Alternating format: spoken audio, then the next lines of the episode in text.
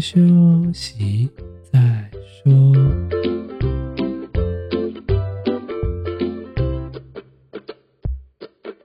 大家好，我们是先修身，我是聪聪，他是铁总。今天是七月二十九号，星期五。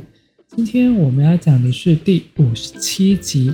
大学十八学群第二集，管理、财经、法政、教育、游憩与运动学群。如果你有任何想投稿的议题，或者想要对我们说的话，欢迎到 IG 搜寻“先修身”私讯我们。也别忘记发了我们的 Podcast，随着我们的 IG。先休息再说吧。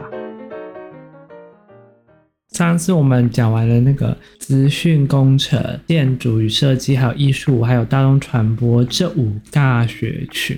事后我们回顾了一下，发现哎，好像讲三集讲不完，所以我们决定把它切成四等份，把它切成四期，然后让大家对这一部分有个更加认识。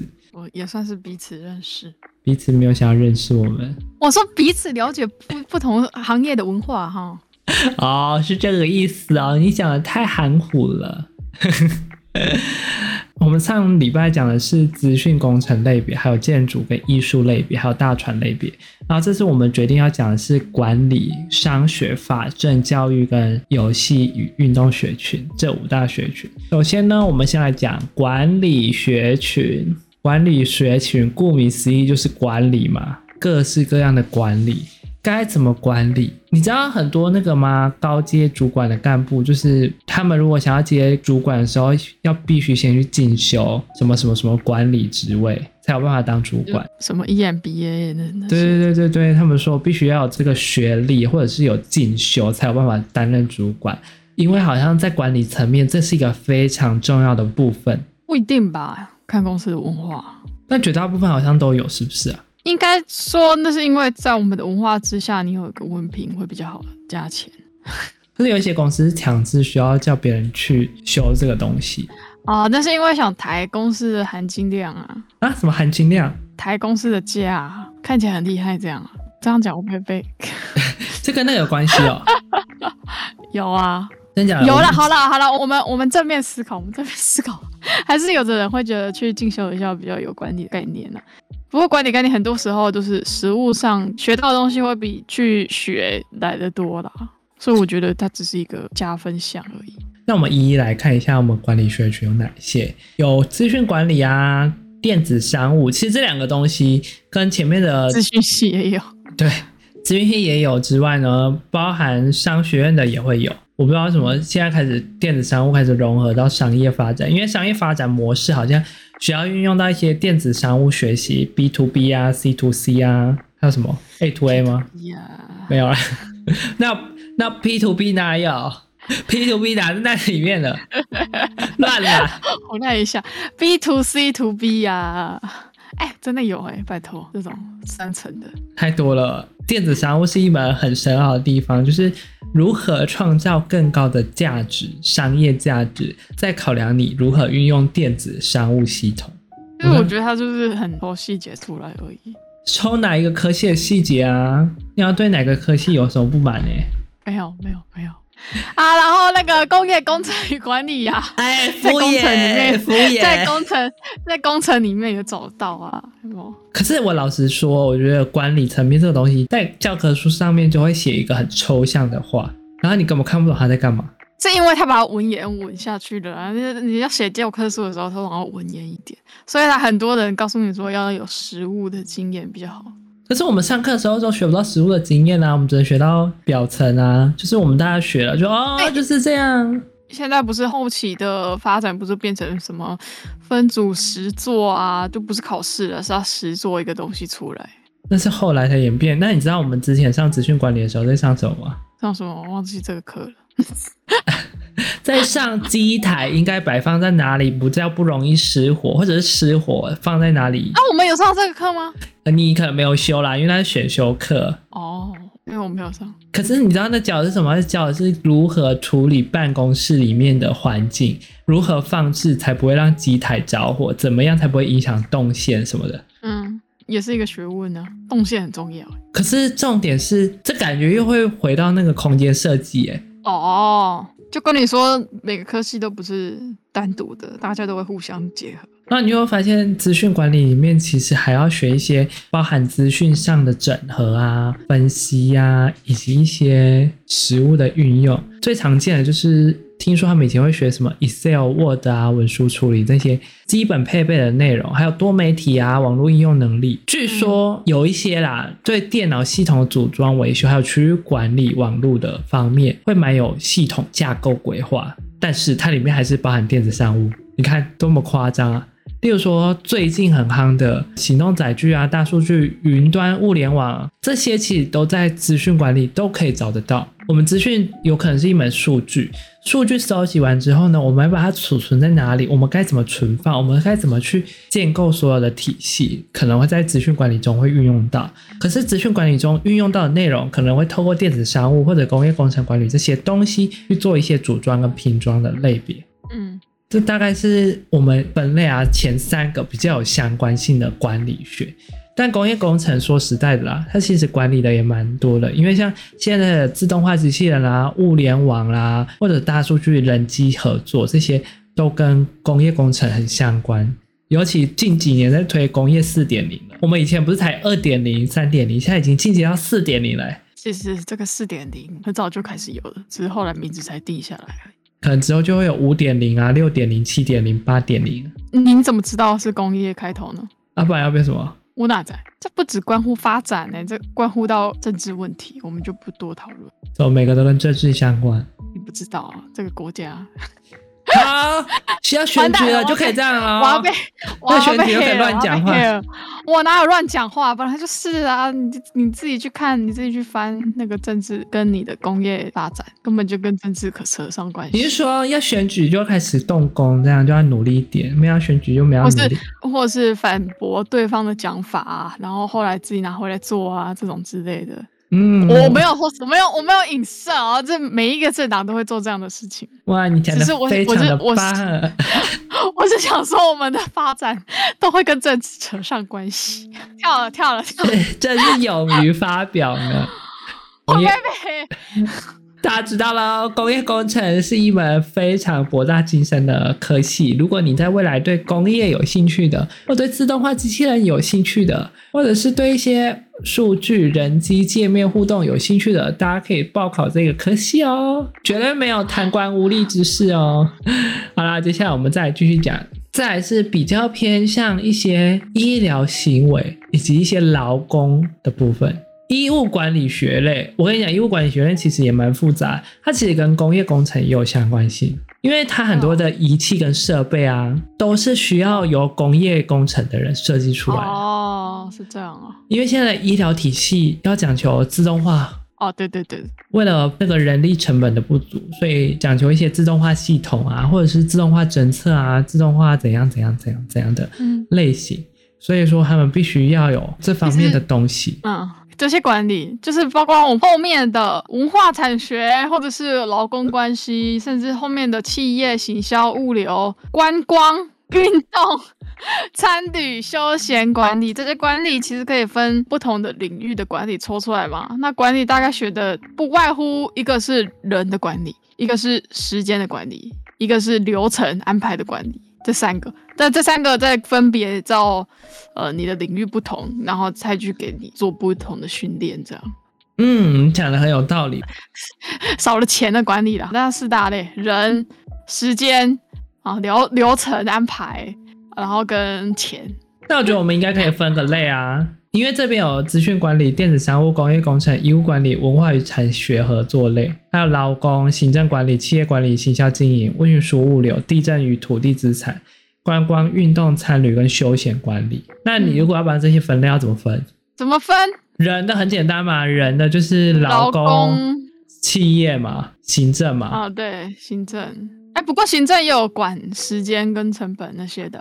其实很多很难细分啊，就跟你说，他每一个几乎都会学到这些东西，都会学到那四大类。但是有一些性质比较相近的啊，例如说，我觉得像劳工、行政、企业、行销这四大应该都是绑在一起的吧？有劳有劳工才会有企业啊，有企业就会有行政啊。Oh. 一个好的企业要怎么行销呢？那就必须要有行销经营啊。所以这四个东西感觉是环环相扣的东西。你要这么说的话，那全部都可以环环相扣。经营它可能有物流的管理，然后它可能还会牵扯到土地，然后他如果做观光业，就有观光事业的管理。不观光事业的话，还会牵扯到餐旅跟休闲的管理。你有精细的分析呢，我明明就不要扯那么多，我本来只是想把企业跟劳工绑一起，然后观光跟餐旅跟休闲绑一起，然后你现在就给我开一间公司，然后去做观光产业了，什么意思？对吧？就跟你说，全部都环环相扣啊。然后现在电商整合嘛，实体虚体整合，然后就又有资讯管理跟电子商务管理。那很可怜，文化与产业没有哎、欸。有啊，文化产业怎么没有？文化产业也可以跟行政的，也可以跟那个叫行销的，然后也可以跟休闲、跟观光的啊。可是它比较像是做一些文创产业能力的部分哎、欸。对啊，但是它也可以跟别人结合在一起啊。跟谁结合？我感觉不是很适合哎、欸，它比较像一个独立的部分，它感觉比较像要去跟设计的部分做结合、欸。也可以啊。哦有，管理层面每个都环环相扣，可是他们学到的内容会不会都相似，还是都不同？哎、欸，一定会有重叠的啦。然后像那种大医学的，怎么总经类的、总体经济类的啊，或者是刚刚讲的时间的管理跟人员成本的管理，这些都是比较基础的。然后在网上，可能大二、大三、大四会比较越来越精细，在你这个科系、你的分类上面，具体该管理什么东西？管你啊，管大家。所以你想要当哪一种人，就知道要读什么科系了吧？没，哎、欸，我现在好像诱导大家说不要当劳工的人，哎，好过分哦，怎么这样？就要慢慢诱导说，哎、欸，你未来想要当上面的那个人，然后可能要往这个科系走哦，你才有办法往上。没有啦，你这科系没有差别啦，有的人也是读其他的科系，但是后来变管理阶层啊。你每一个行业一定会有管理阶层的人啊，但通常会是从原本的人提拔出来的。说不定他自己开就不用了。哦，也有可能。好的，啊、我们接下来快点要怎么接？哎、欸，敷衍管理的人感受不到你的热情、欸，哎，哎，我很认真，我很认真帮大家做分析。哎，你管理大概就是学四大类嘛，可能还有更多，但可能我不了解。但是大部分都会学那四大类啊，然后再根据你们差别不同再去琢磨啊。好啦好啦，我觉得你讲再多没用了，你最后再把那四大类再附送一遍，跟大家说是哪四大类好了。就是人力的管理嘛。然后时间的管理嘛，然后钱的管理嘛，跟流程上的管理嘛。嗯，你讲的非常的棒。那数据的管理算不算其中一门？算比较新的。对啊，因为我发现你只要讲完这四个之后，我觉得应该要再多一些，例如说资讯量，就是资讯数据类的管理，因为它是抽象的概念。哦因为我们前面那四个其实是从以前到现在都有的，但是因为现在先科技的出现，啊、所以我们资讯数据类的部分应该要多融合在这个管理层面。嗯，对对对，现在很多科系也会安排这一类。对，我们帮大家统合出这大概我自己新增了一项，就是这五大项。如果你对这个层面真的很有热忱。建议去找你想要做的那个类别，嗯、因为管理层面很广。你如果没有 focus 在某一个地方，嗯、你会觉得说，哎，我怎么今天学的管理跟我之前想要念的类别不太一样？不过通常你实务上真的上阵的时候，很多职位的人都是你每一种管理都要会，那五大类都要会。对啦，没有错，不可以一知半解，不然这样很容易就被后面的人拉下去喽。好，再来我们来讲财经。讲到钱啊，对，来讲钱了。我以前就跟我朋友说，到底统计、会计、财务金融、财税、保险、经济跟国际企业这边到底有什么差别呢？我说不是都管钱的吗？那不是这些工作都会争相？No No，争相就是抢职业吗？哦，倒是会没有错，但是他说管钱归管钱，这个管的部分不一样啊，他着重的点也不一样啊。你说统计，它其实是一个很大的学科，欸，诶。它其实是一个基础性的学科，只是你要学精真的很难。统计很难嘞，因为统计其实很多。例如说，我们一般在做市调啊、调查啊，或者是一些数据分析啊、未来预测啊。所有商学院的人跟财经学群的人都会用到统计学。他们都要一点统计学，但是到底是多么深入的统计学不知道。就像我们现在的那个啊，疫情不是也需要统计吗？他们需要测到未来的时间数列变化之类的，以及变化多寡，它真的都是需要统计。像是从数学抽出来，但是多了商业的概念放到这个学群来。一个是纯数，一个是有商业价值的部分。就是我们有时候数学学一学啊，还是得运用在某一些领域嘛。很多东西啊，不止数学，很多东西其实我们都只是学了它的概念，但是为什么要学这个概念呢？我们必须让它的价值最大化，所以我们都把它投放在一些商业的利益上。我为了看到更长远的部分，所以我就把它融合进来。这个统计的部分就是有这样的概念，就是我们统计了我们整个巨量数据的变化之后，一整个类别的预测。巨量数据哦，啊，虽然说也不是现在也不是人在算，是电脑在算啊。经济学类也是比较大的，比较大的类别的。可是我跟你讲，其实这些里面啊，我很认真问过我们会计系的同学，他们说其实会计是跟这里面最比较不相似的。真的哦？因为会计必须。要有专业学科，然后他必须要有从事会计、金融跟财务管理，而且他们还必须要用会电脑跟语言能力。嗯、因为现在会计师都要考执照，他们说必须要担任整个企业里面的财务管理以及不好意思说做做账的部分。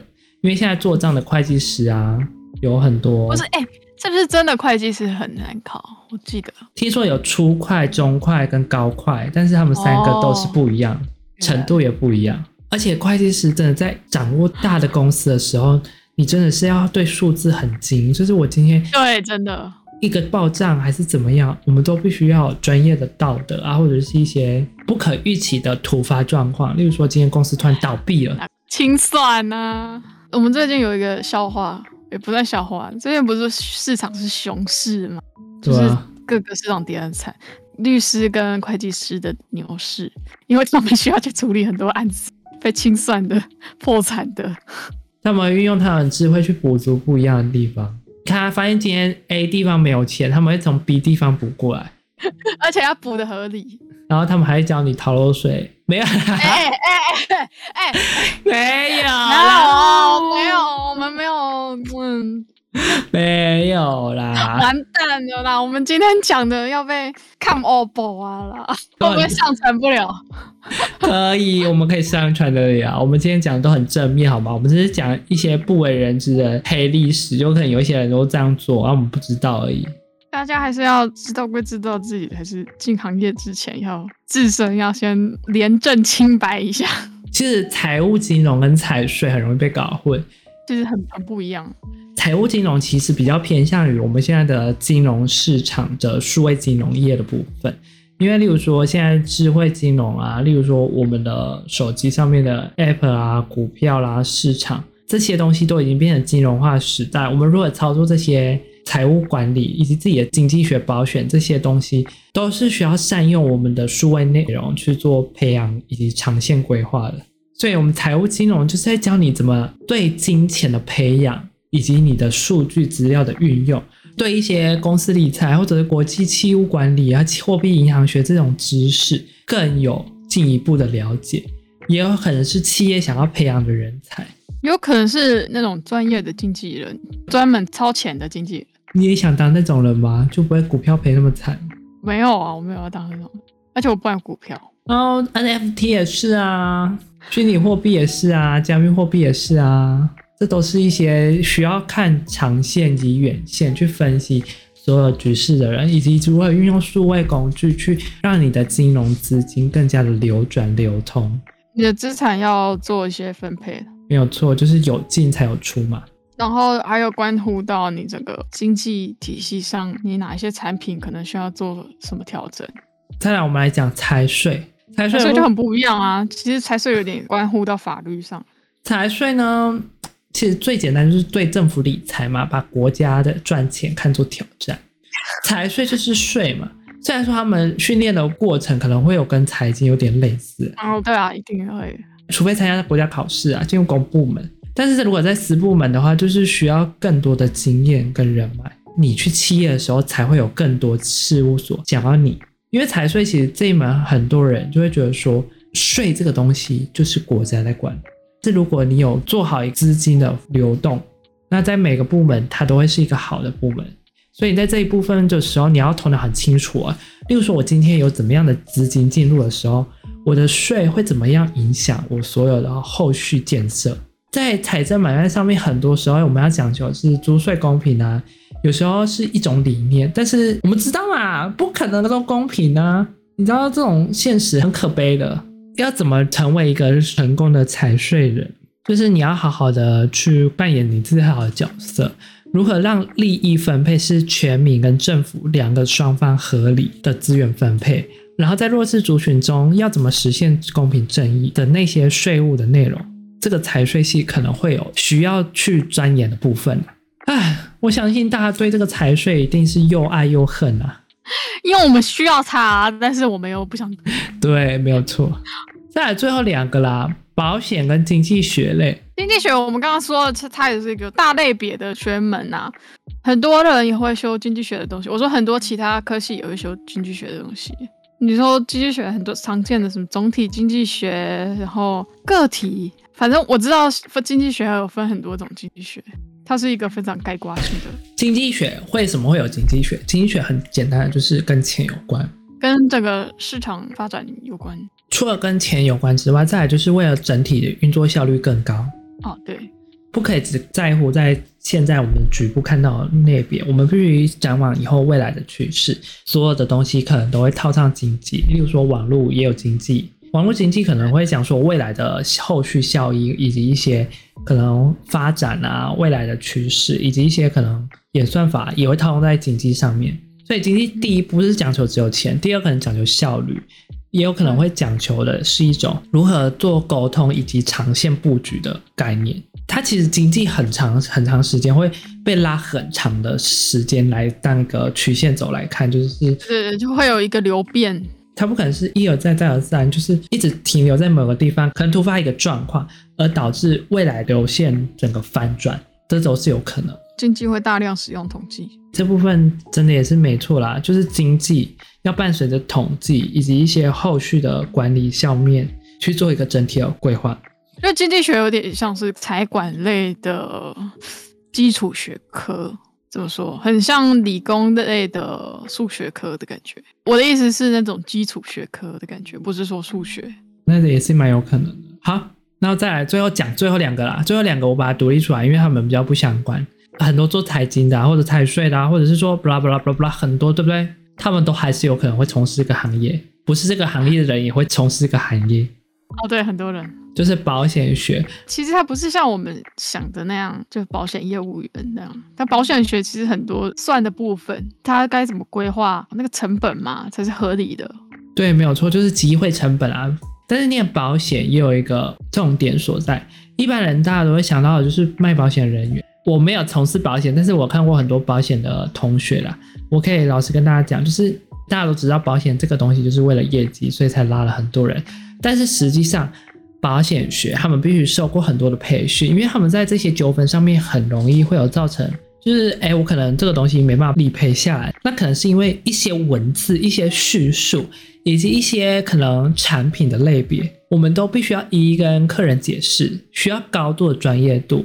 有可能多了生病以及残废以及特别的某一些元素，而导致你可能整个内容类别都不一样。所以保险不仅是要专业度高，而且你还要有良好的口才，以及学会怎么分析，怎么去建议客人去买哪一个才是最适合的人。因为之前我就有听过我保险的同学说，哦，就是差了两个字啊，差四个字啊，这对你一个理赔的项目是完全不同的。如何针对客户的需求去介绍他需要的东西，这真的是保险人必须去帮客户做一个风险评估的，以及理财规划的。这真的是超难的。大家都想说保险员好像就是这样拉来拉去，有一些就是为了赚钱，但是实际上有很多很有良心的人会在这方面下了很多功夫。就是帮大家看哪个最适合啊，多了两个字，多了五个字，四个字，这会不会关系到你想要的服务内容？看看那个保险专业人到底有没有用心在帮你介绍这个东西。哎，我这样讲啊，会不会有很多人说，哎，我有认真介绍，我怎么知道它会发生这样的情况？这样就变很好笑哎。自由新政啊，自由心证啊，你想买保险就买了，你不想买保险就不要买了。哎，呃，不对，大家一定要注意保险这个东西。就是买你觉得看起来有用的，不要买那看起来没用的。哎，有的是政府规定要保的啊，就千万不要忘了缴，像什么讲强制责任险这种。没有错。所以说，在保险上面，大家虽然说还是蛮讨厌保险的人啊，但是我知道他在生活中还是对我们占有一席之地。就是如果你相信的话，那你就购买；如果你觉得自己没有必要，那就是评估自己的选择。不要觉得说保险的都一定是很烦的人。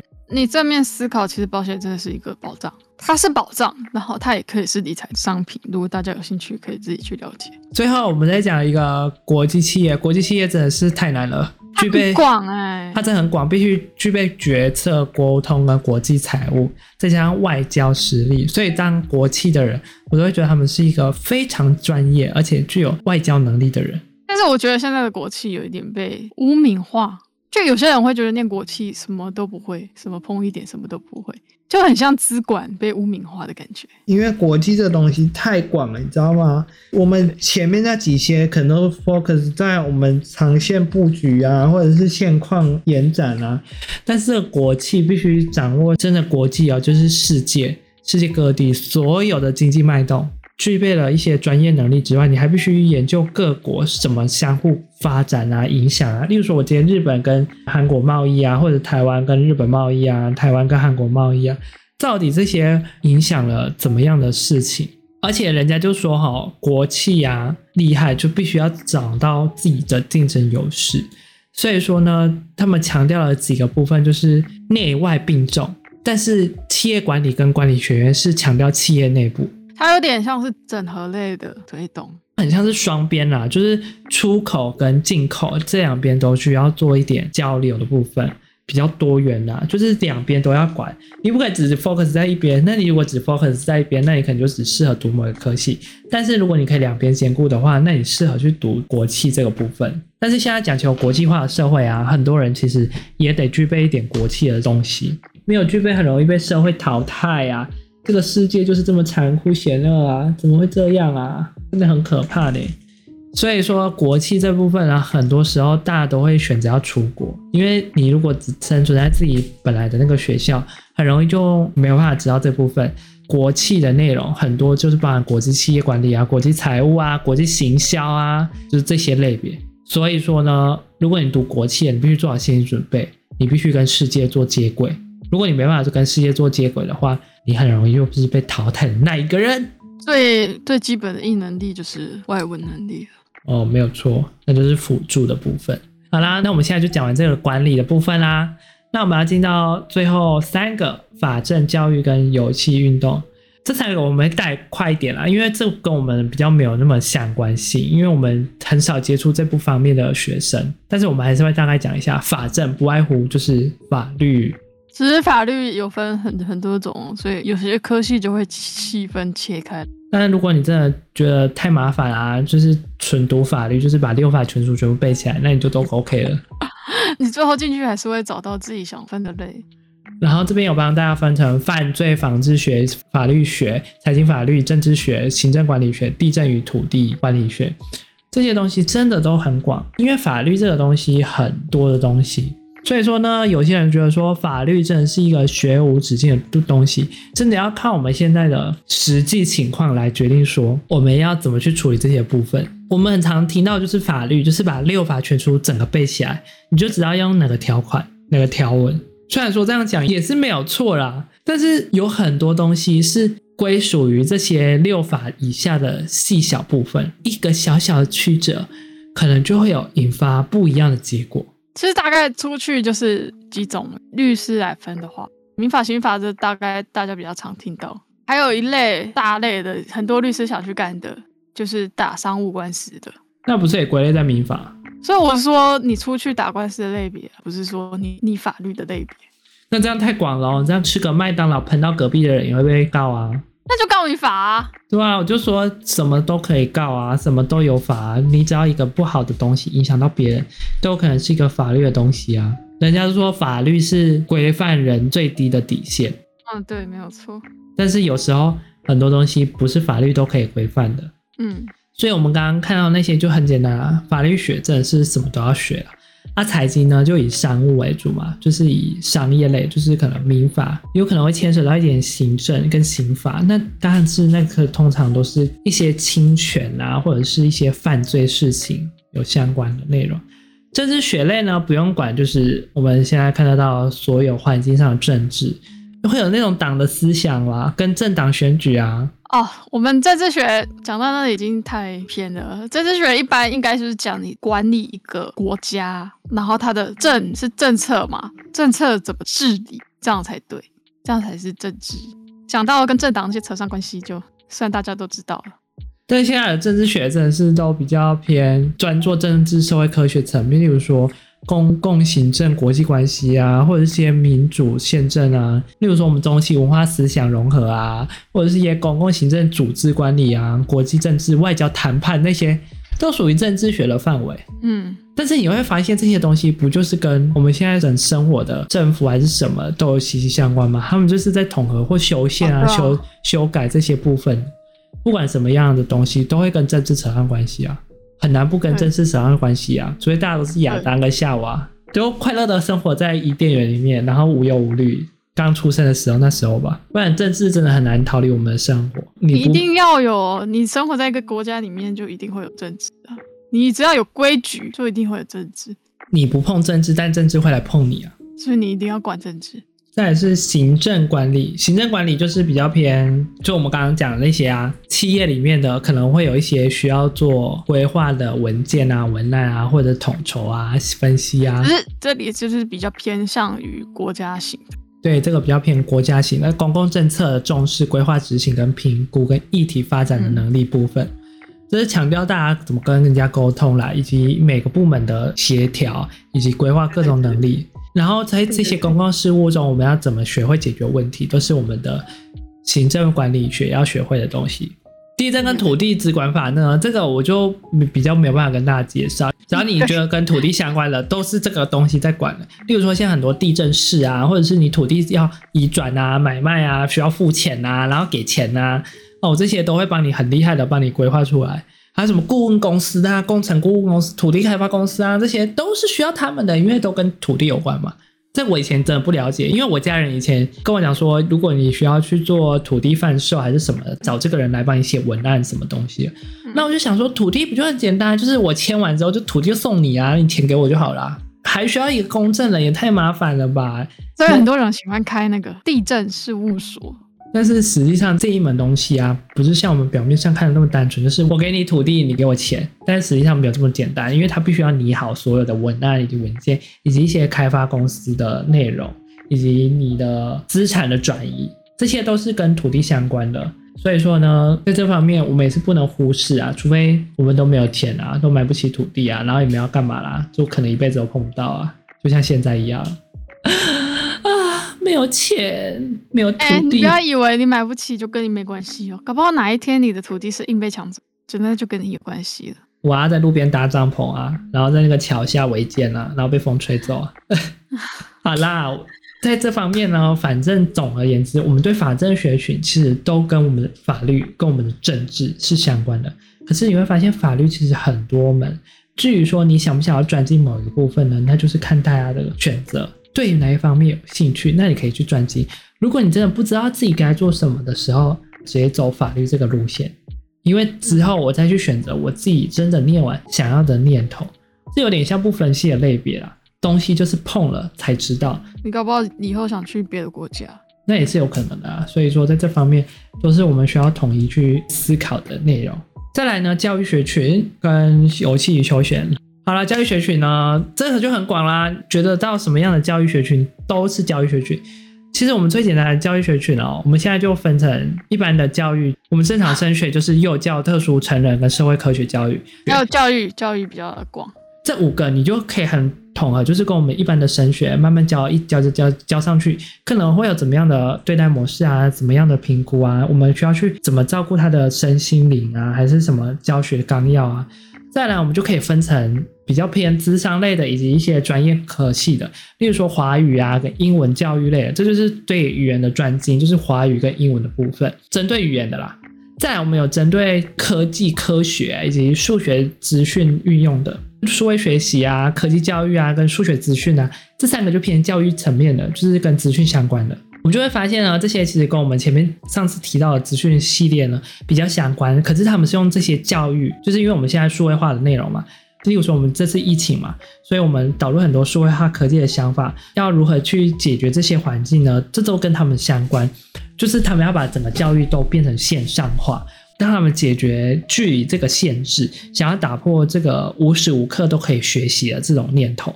所以说，我们就会发现这种东西会越来越兴盛，它不会衰退，只会越来越兴盛。但是如何创造更新、更好的科技技术呢？可能就是要等我们慢慢的发展，因为。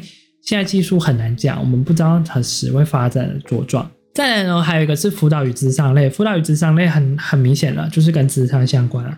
我们可能需要辅导是老师啊，或者是一些对你生活上有一些比较需要咨询的内容的议题的时候，我们就会去找到这个辅导咨商类，就会让大家知道说，我们接触人，人感动人，人与人交心是怎么让他认识我们，也认识自己。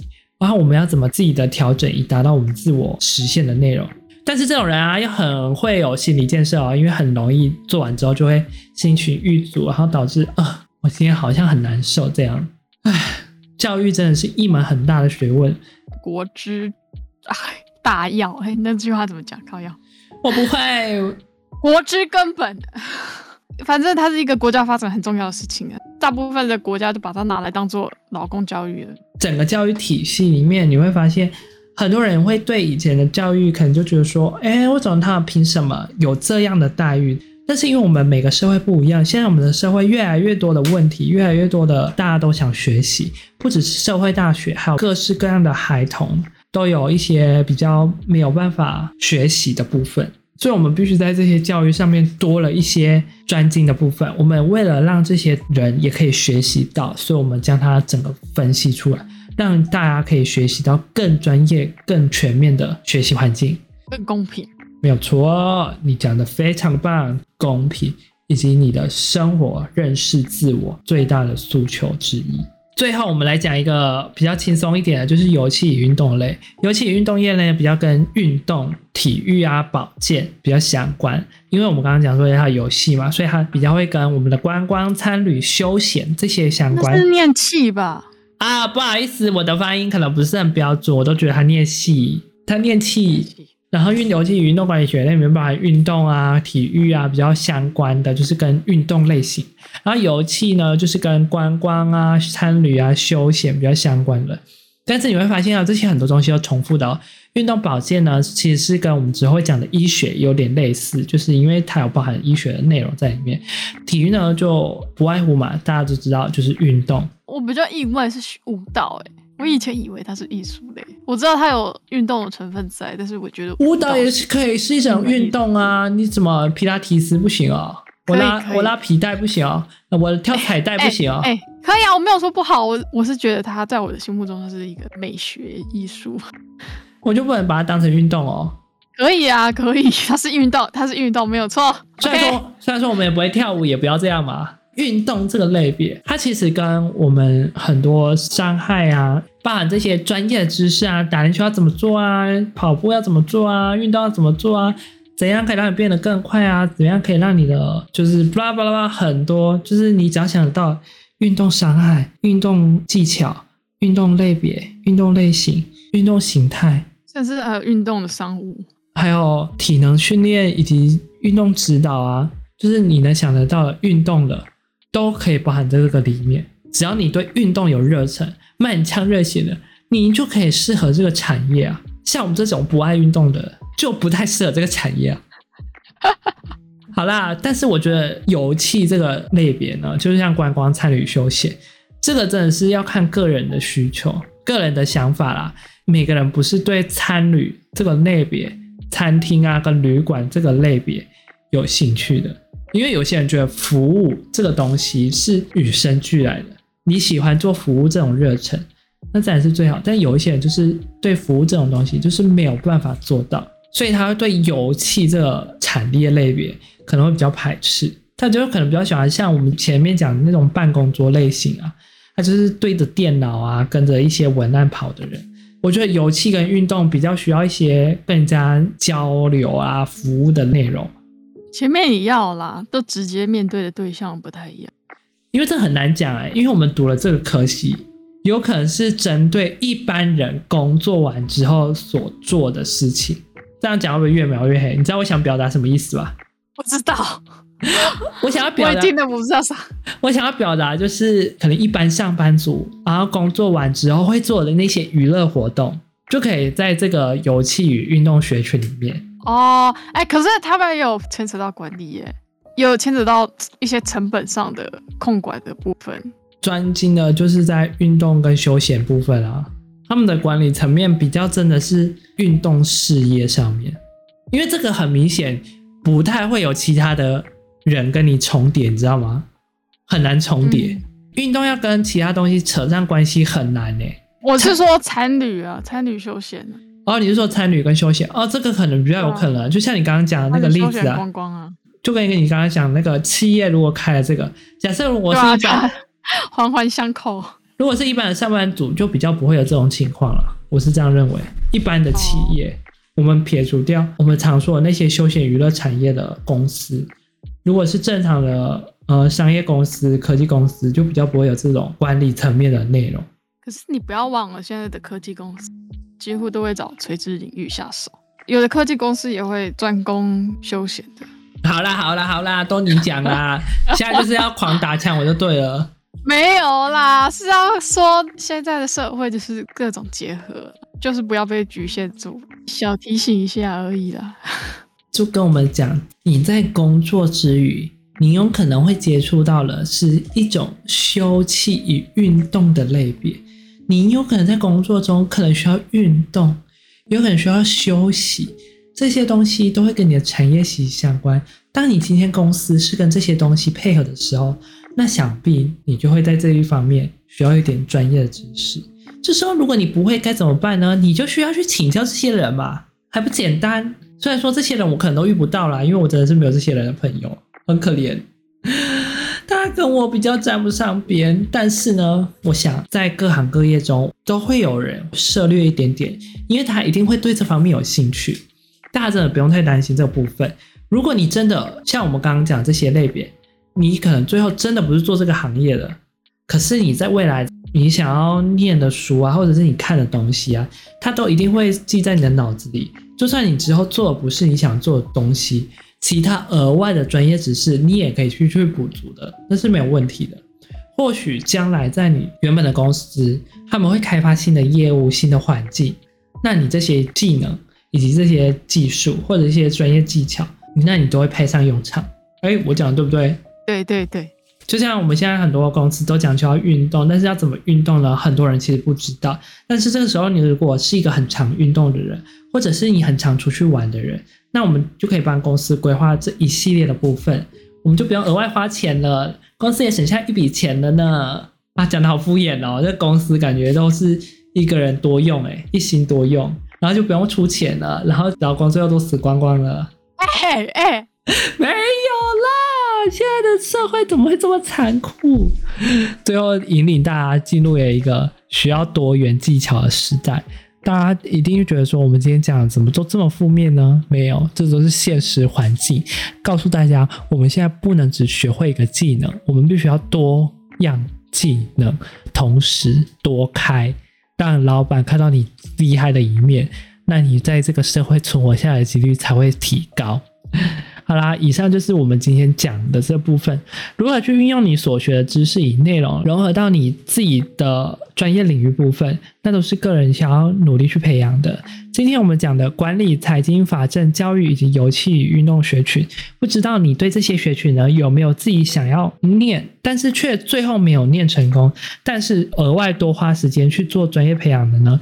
欢迎大家来跟我们分享这些部分哦。就像我们。自己虽然说是念的是资讯产业类别，可是呢，我们也像现在在做一些斜杠的事情，就是我们告诉大家，真的不要局限在某一件事情，一定觉得说，哦，我以前不是念那科技，我就做不到什么的。但实际上，现在很多的东西都是需要靠我们自己去钻研、自己去努力，才能有办法完成，然后已经达成的目标的。那我们今天就讲到这边了。如果你喜欢我们的频道，记得追随我们 p o d c a s 也不要忘记追踪我们 IG 哦。每周五早上九点准时发布。如果有想要赞助的，也欢迎大家抖内哦。好啦，就这样啦，我们下次见，拜拜。